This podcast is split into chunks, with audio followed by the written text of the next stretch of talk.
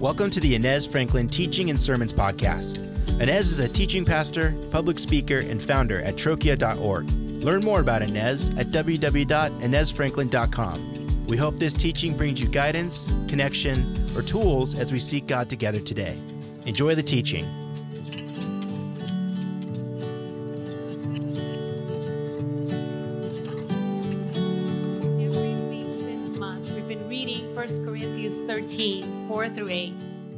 Almost like wanting that powerful truth of God's word to bathe over us.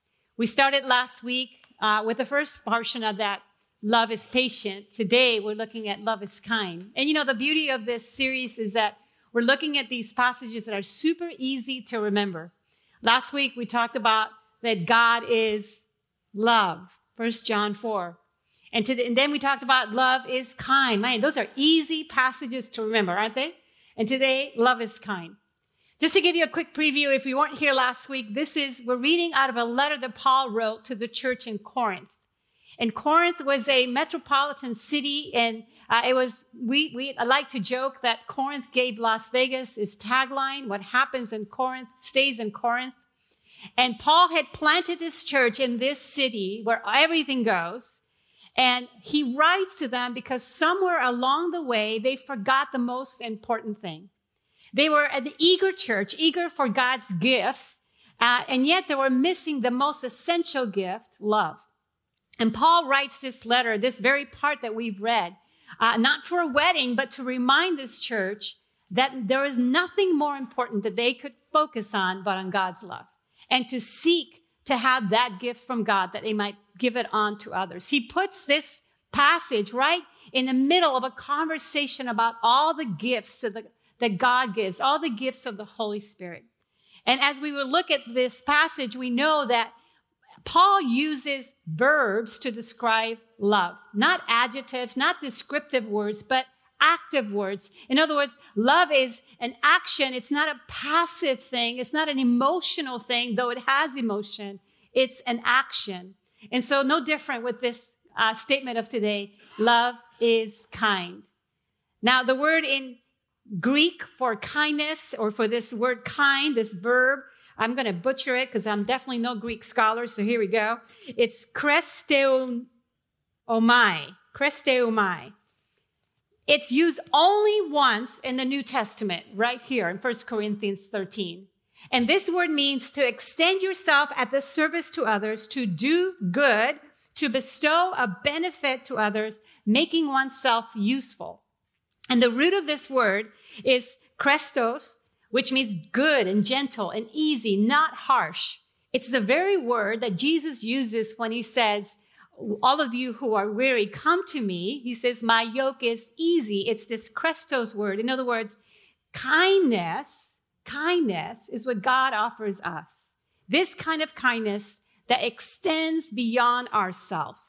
And you know, I don't think I have to convince you that kindness is good, right? I don't have to convince you that everyone is for kindness. We all are. Um, in fact, if you were to look back in history, as long as anything has been written, there has been statements about kindness. Take a minute and go to Google or YouTube and search for kindness, and you're going to be in a sea of all kinds of things because everyone is for kindness. I, I picked up a few just to make the point. Aesop wrote, No act of kindness, no matter how small, is ever wasted. Mark Twain wrote, Kindness is the language which the deaf can hear and the blind can see. Even the Dalai Lama comes in, he says, This is a simple religion. There's no need for temples, no need for complicated philosophy. Our own brain, our own heart is our temple. The philosophy, he says, is kindness. And from pop culture, Lady Gaga, I've been searching for ways to heal myself, and I found that kindness is the best way. There is no question. All of us agree kindness is good. And you know, I was thinking as I was preparing for this message, I thought, man, what am I going to teach on kindness that no one, you know, what, that you don't already know? because I think we agree that kindness is good. We've been taught that since we were kids. In school, they have programs to help kids be kind to one another. We have all kinds of uh, movies that are about kindness, pay it forward, movements that come out of those movies. We have a movement against bullying. Uh, which is called Choose Kind. We even have a day dedicated to kindness. Did you know that? On November 19th of this year, we have World Kindness Day. Kindness is all over. Everyone agrees that kindness is good. All of us actually do kindness from here, eh, from time to time. We love receiving kindness. So, hey, what's there to learn about kindness? And it was a conversation with my daughter that dawned on me the issue. While we all agree that kindness is good, that we're all for it, we don't always act with kindness on a consistent basis. We'll find ourselves to be kind sometimes and not kind the other. So, what would it take for us to be kind all of the time? And you have to remember that Paul wrote this in the middle of sharing the gifts that come from the power of the Spirit. God's, I mean, Paul is making a point that kindness, kindness that is consistent, that happens all the time, not just sometimes, or, or yes, kind with this person one day and not the other, that kind of kindness is supernatural. You have to admit it's unnatural to be kind to someone who's rude to you, isn't it? It's unnatural to, to think of being kind when someone is not being kind in return. It takes something supernatural to be kind all of the time under any circumstances with any kind of person. I know myself, I will, I will be, going to be transparent with you. I, Sometimes I am kind to the person uh, standing there with a little sign off the road on the freeway. Sometimes I pretend I'm putting on my makeup, right? I'm not consistent. And, and, you know, don't look at me with judgment. I know you're not consistent either. We're all inconsistent with our kindness. And so today, as we look at kindness, as we look at God's word to teach us about kindness, I want to ask God to, to bathe our time with his supernatural power that he will, he will teach us about kindness the way that he sees kindness, not the way we live out kindness. Let me pray. Oh, Heavenly Father, we thank you, first of all, for your presence here today. As even if it's raining outside and we're all huddled here, we're all sitting as children seeking to understand from you, to hear from you, to experience you, to love you. God, here we are speaking of a supernatural kind of kindness a kindness that we know we cannot do on a regular basis, we cannot be consistent with. And God, who am I to teach on supernatural things? So, God, would you put power in the word of God today? It's already there. Would you release it onto us? That we might hear your voice above all else, that we might experience your kindness, that we might understand it in such a way. Would you fill us, fill us, God, with your perfect love? as we look into your word. And we pray this in Jesus' name. Amen. One of the hardest places to be kind is when it comes to politics, isn't it? When we find ourselves having a conversation with someone whose opinion is on the other side, where we're like, oh my goodness, you believe that? And my daughter, who's 26, this is how I really kind of hit me this weekend as I was preparing. She says, Mom, I, I have this situation. I, want to I want to respond to something on social media. How many of us know that's a dangerous thing to do? So I want to respond to something on social media and, and I don't agree with this and I don't agree with that, but I do have my opinion. I feel that if I share it, I'm going to be jumped on by everyone else. And the fact is, yes, you will, honey. Maybe you want to rethink that. She says, why aren't people kind? Why can't we hear one another? And the reality is when we feel threatened by other people, when, when we change the conversation from disagreement to believing the other person is not just wrong, but evil. I heard someone speak on Monday last week that she used to work for a governor. She says, man, it used to be where we disagree with one another. But now, if you're on the other side, you're not only wrong, you're evil. And man, it's hard to be kind to someone who we think is evil, isn't it? And so it breaks down our ability to be kind consistently. It's a a study done by a group of psychologists, this gal named Linda Skitka said that whenever we feel that the other person is evil rather than good, when we feel the other person is um, wrong in such a way that it's going to harm us, it's very difficult to be kind. Very difficult to be kind. And so as we look today at God's word, the power that we're talking about to be consistent with kindness today isn't going to come from us. Because remember, we've been talking about kindness for centuries. And if we could all be kind enough on our own, this world should be a much better place. But we know it's not. We know there's more division today than ever. Therefore, we need a kindness that goes beyond us. So we're going to look at two stories in the Bible. So if you have your Bibles, this is where these little nice ribbons come in handy. Because we're going to look at the book of Ruth, a tiny little book in the Old Testament, and we're going to look at Luke chapter 10 in the New Testament. We're going to go back and forth. I'm going to do my best not to muddle up these two stories as I try to tell them at the same time.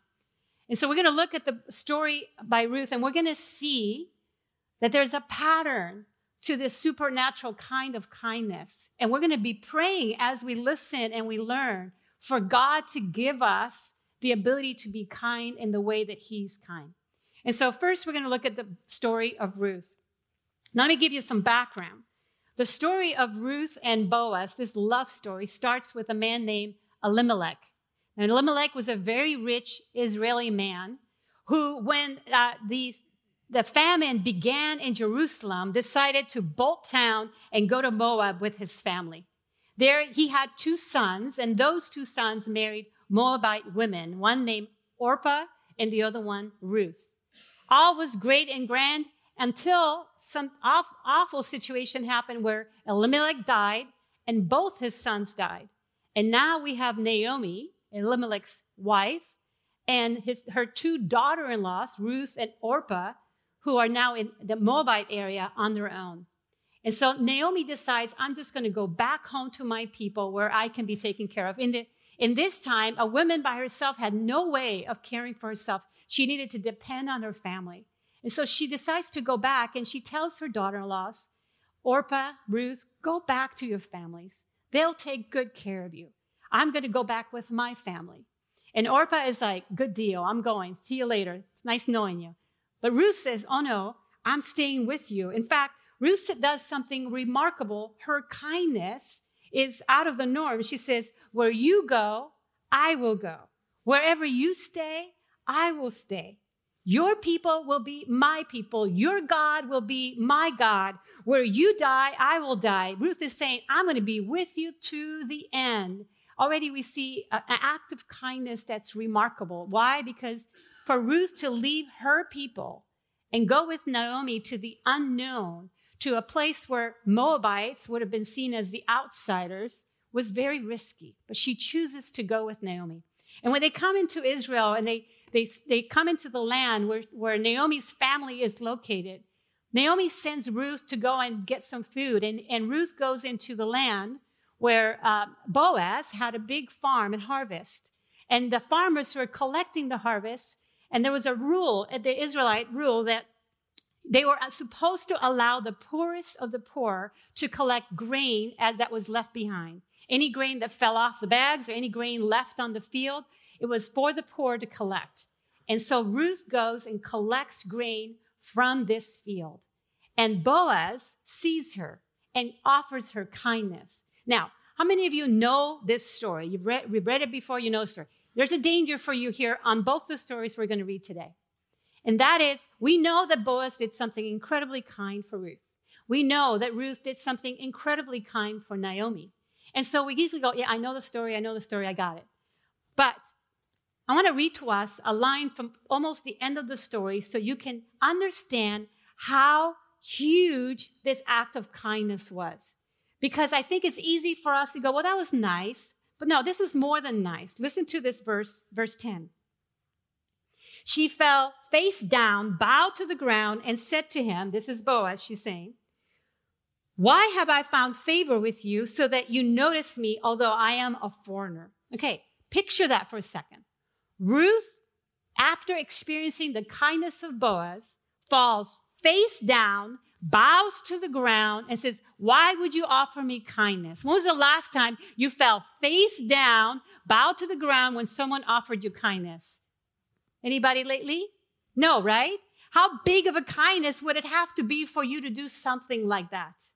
It would have to be remarkable. Ruth is shocked by the kindness she's experiencing from Boaz.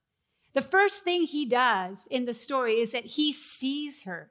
He actually notices her. And I think the first thing we need to ask God for us to be consistently kind, kind all the time with all kinds of people under any circumstances, is we have to have eyes to see what only God can see. We're told this in verse 3, uh, chapter 2 of Ruth. It says, So Ruth left and entered the field to gather grain behind the harvesters. She happened to be in the portion of the field belonging to Boaz, who was from Elimelech's family. Later, when Boaz arrived to Bethlehem, from Bethlehem, Boaz asked his servant who was in charge of the harvests, Whose young woman is this? Boaz notices her. There are probably all kinds of poor people collecting grain from that land but he sees her. He notices her. He takes interest in her. This is a businessman with things to do, but he pauses long enough to look at her. We see the same act in the New Testament story we're going to look. Now, this is in Luke chapter 10. And let me give you some background on that.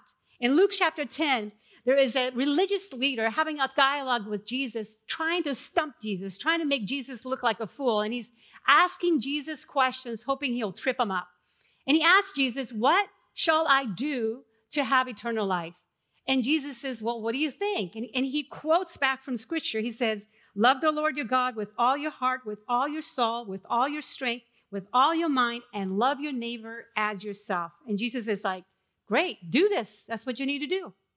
And that wasn't good enough. Obviously, he didn't stop Jesus. So he asked the next question Well, then, who is my neighbor? And in response to that, Jesus tells a story of unlikely kindness, of remarkable kindness. And again, we might listen to the story and go, I've heard it, been there, done that. But we, I pray that God will help you see the supernatural, incredible uh, act of kindness that happened in this story. The story goes like this A man is going down from Jerusalem to Jericho. And if you've been to Israel, you know that Jerusalem is at the top of a hill, and it, it's a very arduous trip down the hill up to Jericho. And this was a common place for people to be robbed, beaten, you name it. It was not uncommon to see guys on the side of the road who had been taken advantage of. And so one such man occurs. A man is beaten up and left on the road to die. People pass by him all the time. And Jesus says, first, we see a priest walk by who looks at the man but doesn't really pause long enough. He keeps going. Then we have a Levite, a religious person who goes on the other side of the road, also does not look at the man long enough. And then comes this third person, a Samaritan man, not a, not a Jewish man, but a, a man who was considered like an outsider. He sees the man. He pauses and he sees the man. Listen, this is what it says in verse 33. But a Samaritan on his journey came up to him, and when he saw the man, he had compassion. Verse 33. He looked at him long enough for compassion to grow. If we want to be consistent in being kind towards others, we must have eyes that are open, eyes that are willing to look at the situation in such a way that our hearts are filled with compassion. And often we're in such a hurry, aren't we? or we're, we're so much on the defensive, we don't really look at the situation. We must really look at it so that we have compassion. The next thing that happens is, of course, he has compassion, so he does something about it. That's the same thing with Boaz. He sees Ruth, he sees that she's poor, and he has compassion for her. And he says this in verse 11. Now we're back at Ruth. Everything you have done for your mother in law since your husband's death, has been fully reported to me. How you left your father and mother and your native land and how you came to a people you did not previously know. In other words, Boaz is saying, I see you. I've heard your story. I've taken an interest in what's going on. I see your kindness towards others. And he offers her kindness as well. And I want to pause for a second and, and kind of describe for us what it is that both the Samaritan man and Boaz are doing here once they see and show compassion. And I want to quote for you uh, Brene Brown, who does this beautiful little video on the difference between empathy and sympathy. And she says that empathy is what connects us with one another. where we actually feel what the other person is feeling. We put our place in, in such a way that we might imagine what it's like for them, or maybe even think about where we might have experienced something like that so that we can be on the same plane. Sympathy, on the other hand, is more like pity. It's kind of like, oh, I'm sorry for you. And, and the way that she describes it in her little video is she says, uh, empathy is when someone falls down in the cave and, and they're down there and it's dark and cold and lonely and, and sympathy says, wow, that looks really bad. Wow. It's dark down there, isn't it? That's sympathy. Empathy goes, oh, wow. I've been here too. Oh, wow. I don't even know what to say. I've never been here. This is cold. This is painful. It's being there with. So, for us to be consistently kind, we've got to get ourselves down with others, deep with where they are, understand their pain. I mean, frankly, if you, if you can think of someone that you have difficulty being kind towards, there's a pretty good chance it's because you don't know. You're not connecting with where their heart is at, what they need, what they're dealing with. I, I have a, a, friend whose neighbor um, started to rent rooms in his house right here in Irvine. He was renting his rooms to UCI Irvine students, and he had one student, and then another student, and then another student, and pretty soon he ran out of room in his house. So he started building rooms. He built a room in the hallway. He built two rooms in the garage. I mean, he was building rooms in the backyard. And pretty soon there were so many students living in this house. It became a massive problem in the neighborhood. And there was no place for her friends to park, no place for her to park. And so she started like trying to figure out how to stop this problem. And finally, after years of trying to solve the problem, which needed to be solved, by the way, she decided, I'm going to try to understand this man. What, why is he doing this? And when she started having relationship with him, she found that, that at one point this man was homeless. And he was so lonely that he never wanted to live alone again. And the more people he could live with, the better. So he kept renting rooms in his house so that he would feel, not feel alone again. Now, granted, it's against the law and something had to be done. But once she understood his heart, while she had never been there herself, she was able to be kind to him, even while she was trying to help him change what he was doing. You see, we have to kind of like change the way we see other people so that we can have empathy and care for them. Maybe for us to be consistent in kindness, we have to ask God to help us understand the pain of someone else. Help us connect our pain to their pain so that we can come together. And I think once we do that, there's no question that we are led immediately to action. Once we see it, once we feel it, it's almost like an automatic reaction happens because we're not just doing that for the other person. When we understand the pain, we're almost doing it for ourselves as well, right? Because we would want that. We'd want the same thing. And that's what we see in the story of Ruth and also in the story of the Samaritan. Boaz does something remarkable. He doesn't just let her glean from the field. He doesn't just protect her so no one would hurt her. Boaz makes a decision to take Ruth as his wife. Now, in the old times, in the Israelite time, a woman who was alone would often be taken by a family member to care for her. And this, uh, another man would marry her, and it was called a kinsman redeemer. And in this case, there was another man who was the kinsman redeemer for Ruth, but he was okay with Boaz taking charge. So Boaz says, okay, I will take her in. And in verse chapter 9, listen to what it says. Sorry, chapter 4, verse 9, it says this. Boaz said to the elders and all the people, You are witnesses today that I am buying from Naomi everything that belonged to Elimelech, Chilion, and Mahlon. I've also acquired Ruth, the Moabitess, Mahlon's widow, as my wife, to perpetuate the diseased man's name on his property, so that his name will not disappear among his relatives or from the gate of his hometown. You are my witnesses today. Boaz does something remarkable. He shows kindness to Ruth that extends to the point where he is trying to protect her property and the property of her deceased husband. He crosses that line. In Hebrew, the word for kinsman redeemer is goel. And in New, the New Testament, our King and Redeemer is Jesus Christ. See, you and I are like the man on the side of the road. You and I are like Ruth, uh, co- collecting what we need on the side, the poor ones in spirit needing God. We are that in God. Jesus is our Kings and Redeemer. Jesus is the one who shows us kindness beyond, beyond what we deserve. Kindness even when we are against him. Kindness when we reject him. Kindness when we did not love him. He loves us in that way. That's the kind of kindness that Boaz shows. That's the time of kindness that the man shows to the uh, poor man on the side of the road. In Luke chapter 10, verse 34, it says this He went over to him and bandaged his wounds, pouring olive oil and wine. And then he put him on his own animal, brought him to an inn, and took care of him. The next day, he took out two denarii, gave them to the innkeeper, and said, Take care of him when I come back, and I'll reimburse you for whatever extra you spend.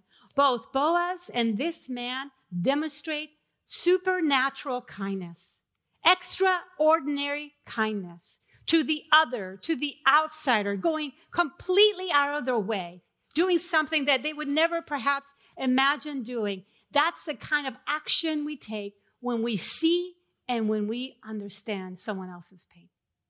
Now that's, that's remarkable. And I pray that we would ask God to give us that kind of kindness. Do you remember back in 2007, a man named Wesley Autrey?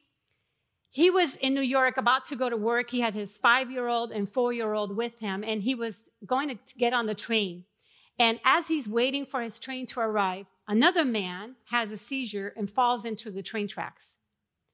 Autrey, without even thinking, jumps down into the train tracks and tries to pick up the man to get him out. But then as soon as he's doing this, he realizes the train is already coming. Not enough time to pick up this man, dead weight essentially, right? To get him off of the tracks. And so in a quick second, he makes a decision to put the man into the center of the tracks and put his body over him, hoping the train would go over them. And so he squishes himself down, and sure enough, the train sees them, tries to stop, but of course, trains don't stop on a dime, do they? And takes five cars going over them before the train stopped. Now, the hole in the ground to the bottom of the train is 21 inches. Some sources say that Autrey and the man together made up 20 inches and a half. By half an inch, Autrey was able to help save this man's life and also his own. In fact, his hat had some skid marks on it from the train going over them. Later, Autrey was interviewed by all kinds of people. He was, it, this was in January, so he was even invited to the Super Bowl. He was on TV. It was like a big deal. He was called the Superman of the, of the um, train tracks. But he would say to, to people, you know what? I, I had no reason to, obvious reason to help this stranger. I didn't know anything about him. It was a moment. It was an impulsive thing that I did. I just, this is what I had to do and I just did it. Wouldn't it be amazing if you and I, by receiving kindness as a gift from God, would be such that we would be kind without even putting thought into it? that we would be kind before we even had the time to be doubtful or say, well, that person doesn't deserve, or, you know, that person doesn't give back, or I don't really feel like it today. Whatever the excuse might be, wouldn't it be amazing if our kindness would be such that we would act with that kind of impulse? We would just do it no matter the circumstances. And I know, I know it's hard for any of us to do that. But the Holy Spirit with God, right? Anything is possible. And the kindness that God has is kindness that is supernatural. So when we ask God to put that kindness into us, it's going to be supernatural kindness. It's going to be kindness that's going to surprise even us as we do it. Whatever it is that we do, whether it's a small thing, smiling at someone, or it's a big thing, putting our lives at risk for someone else. Because that's what Jesus did for us. In Titus, it says this Paul wrote, when the kindness of God our Savior and his love for mankind appeared, he saved us. Not by our work, but his kindness saved us. It took a lot to save you and I. God gave up everything. He gave his son for us. That's the kindness of God. When we ask God for that kindness, that is supernatural kindness, and it will do what it can do whenever we allow it. If we just simply say, God, would you help me see? Would you help me understand? And would you give me power to act without even pausing? Let me just act on kindness without having to think about it. Turn off my brain when it comes to kindness. Let me just do it out of just a, a muscle reaction. It's, it just happens automatically. That's what I want. You want that? I want you to know that when I preach a sermon, God is really good and puts it to the test, which is kind of scary. Anytime I go to preach, I go, okay, God, how are you going to make me live this out? So last week I taught on being, that love is patient. And we talked about being patient, not by our own power, but by the Spirit's power, right? And that night we had an event at our house. We had a whole bunch of people over and we were preparing the house in the afternoon. The sermon is still in my head. And I had bought these really pretty glass containers for flowers that we were setting up on the tables. And I had them all on one table and out in the patio, and my husband was helping me. So he grabbed the table with all the flower arrangements to move it.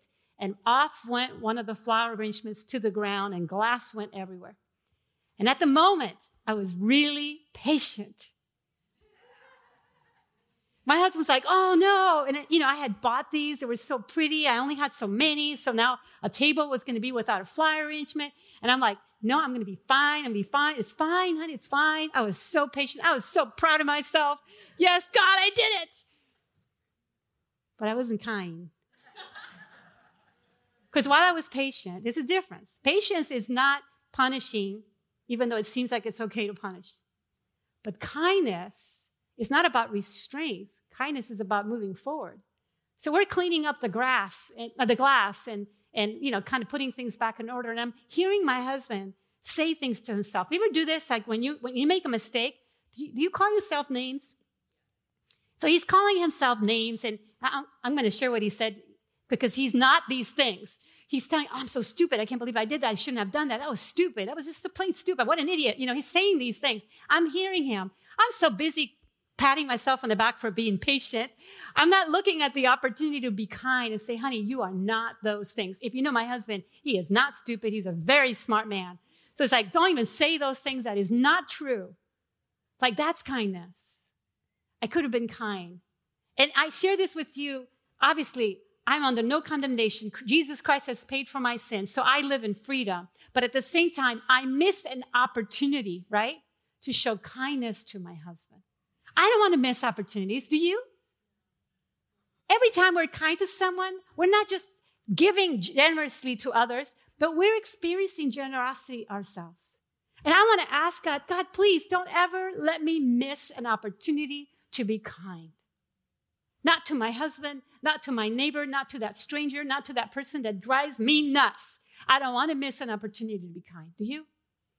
And so we, we have to remember our reward is not going to come from others. Very likely, and you've already experienced this, sometimes our kindness backfires. We're kind to someone and back comes something that you're like, whoa, I didn't expect that one. Sometimes it backfires. But this is what Boaz says to Ruth because of her kindness towards Naomi. He says, May the Lord reward you for what you have done, and may you receive a full reward from the Lord God of Israel. Your reward isn't going to come from this world. Now you might feel good and maybe it will come back to you. Your true reward comes from God Himself. Be kind even when it doesn't feel right. Be kind even when it's difficult. Ask God to help you. You cannot do it on your own. Ask the Spirit to help you be kind because kindness, any act of kindness, it's a seed that grows a huge forest. I love this quote from Ralph Waldo Emerson. It says, the creation of a thousand forests is in one acorn. We don't know how an act of kindness is going to grow a forest in someone's heart of kindness. We don't know. We may never know if that smile. My youngest daughter works with the homeless. She says, Mom, the thing they need the most is someone to smile at them. Just a simple smile. Someone willing, willing to just acknowledge them as another human being that act of kindness is a gift to them. That's what I want to do. This is the way Jesus says people will know that you are my followers by the way that you love one another. Let me pray. Oh, Jesus, we want this kind of kindness. We want kindness as the kindness that Ruth demonstrated to Naomi. In some way, reckless kindness. We want kindness as Boaz demonstrated to Ruth, sacrificial kindness. We want kindness like the kindness the man, the Samaritan showed, the man along the road. Kindness that's willing to get out of the comfort zone. Kindness that's willing to be generous. And Father, we want to be kindness. We want to be kind consistently, not here and there, not when we feel like it, but almost as an automatic reaction straight from our heart. And we don't have what it takes to do that.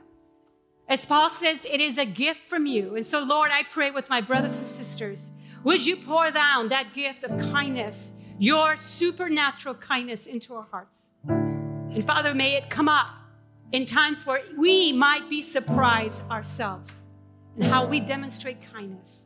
And Lord, may the world see you. May you be glorified as we act in kindness towards one another with your perfect love.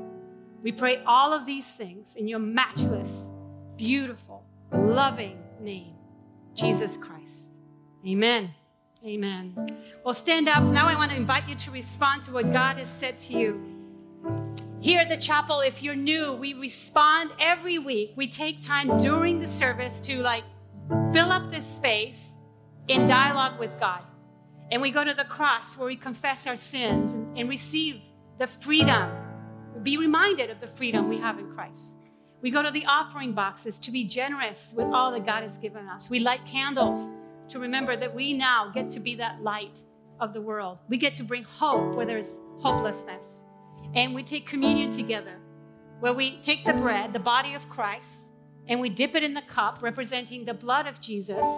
And this representation helps us remember the kindness of God. Now, today I'm going to pray something particularly on communion. We're going to have our elders serve communion for us.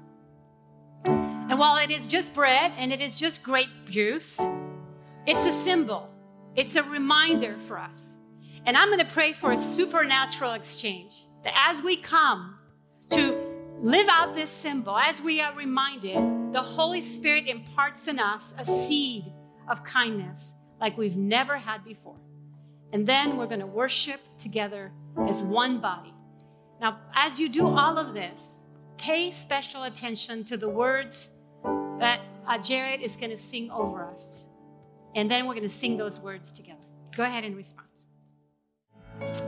Well, as you go today, I want to pray a benediction from 1 Corinthians 1, kind of a little medley of, God, of Paul's words as a blessing to you. So put out your hands to receive God's word.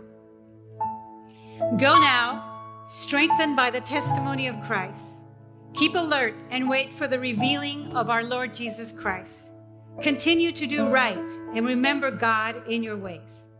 And may God enrich you in speech and knowledge of every kind.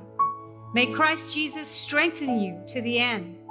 And may the Holy Spirit guide you in faithful living until he comes.